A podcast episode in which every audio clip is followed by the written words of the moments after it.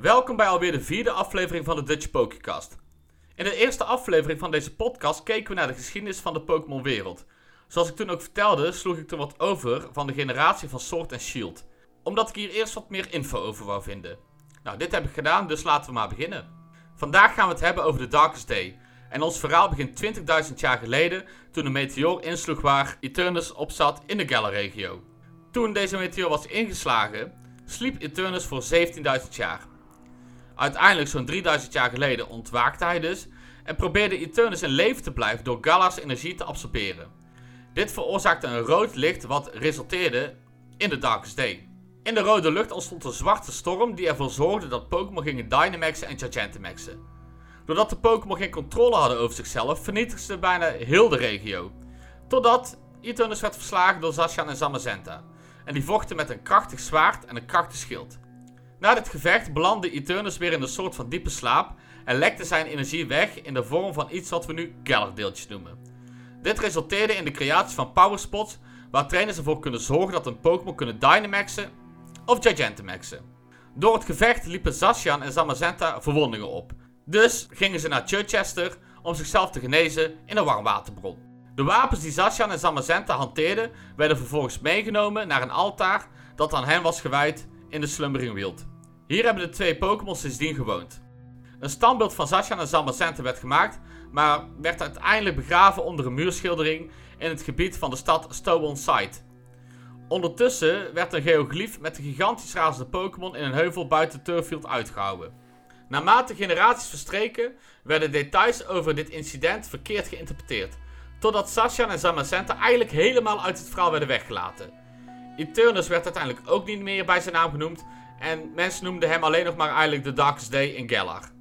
Het verhaal werd uiteindelijk dus zo verdraaid dat werd verteld dat de helden menselijk waren en dat ze een krachtig zwaard en schild hanteerden om de Darkest Day te stoppen.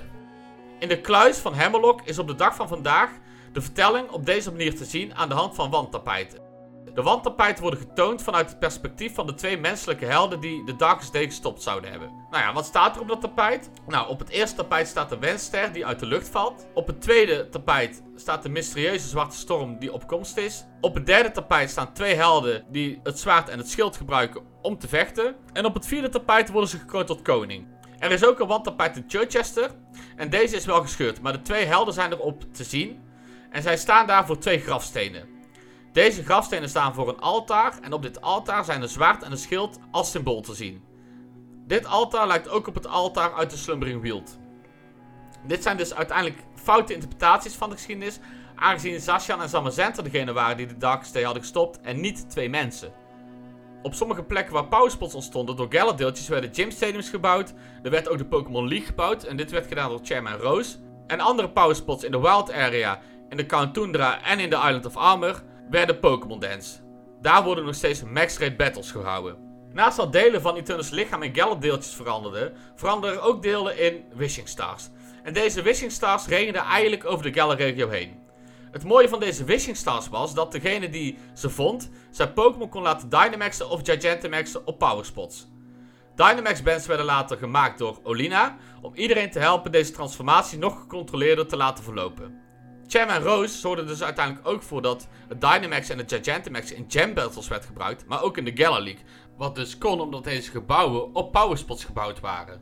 Naast dat in de Island of Armor Power Dance ontstonden, ontstonden daar ook Max Mushrooms en Max Honey. Deze zijn alleen op de Island of Armor te vinden. En hiermee wordt een speciale soep gemaakt. Waardoor je ervoor kan zorgen dat je Pokémon kan leren Gigantamaxen. Tenminste, als deze over deze gave beschikt. De Max Honey wordt specifiek gebruikt voor Urshifu. Omdat deze de soep anders niet lust. Nou, we hebben het al een beetje over Dynamax gehad. Maar wat doet Dynamax nou precies? Nou, door Dynamaxing wordt de Pokémon drastisch groter. Evenals zijn aanvallen worden sterker en zijn HP in de gevechten. Slechts één keer per gevecht kan een trainer dit doen en na drie beurten dat een trainer heeft aangevallen, eindigt de Dynamax transformatie. Deze eindigt trouwens ook als de Pokémon wordt uitgeschakeld. Bovendien kunnen we dit dus, wat ik al eerder zei, alleen dus doen op de plekken waar powerspots zijn. Wanneer een Pokémon Dynamax, zullen alle bewegingen van de Pokémon veranderen in Max Moves, die overeenkomen met het type van de aanval. Net als bij Mega Evolution wordt Dynamax aan het begin van de beurt geactiveerd, voordat alle andere zetten worden uitgevoerd. En als een Dynamax Pokémon geen PP heeft meer bij een bepaalde aanval, voert hij automatisch de aanval struggle uit. Zacian en Zamazenta Dynamaxen of Gigantamaxen, zover ik heb gevonden, niet. In het spel kan je ze zelf ook niet Dynamaxen of Gigantamaxen. Dit kan je trouwens ook niet met Eternus doen. Maar in het spel vecht je wel tegen een soort Gigantamaxen vorm van Eternus. Nou, wat is dan Gigantamaxing? Als een Pokémon de Gigantamax factor heeft, kan hij een Gigantamax dus ondergaan. En wat hier dus het verschil in is, dat hij wordt ook groter, maar hij verandert, ja, van uiterlijk. Hij ziet er totaal anders uit. Elke Pokémon die kan Gigantamaxen, heeft ook een speciale move als hij is Gigantamaxed. Voor de rest is het eigenlijk precies hetzelfde als Dynamaxing. Nou, welke Pokémon kunnen Gigantamaxen? En dan zou ik even zeggen, hou je vast.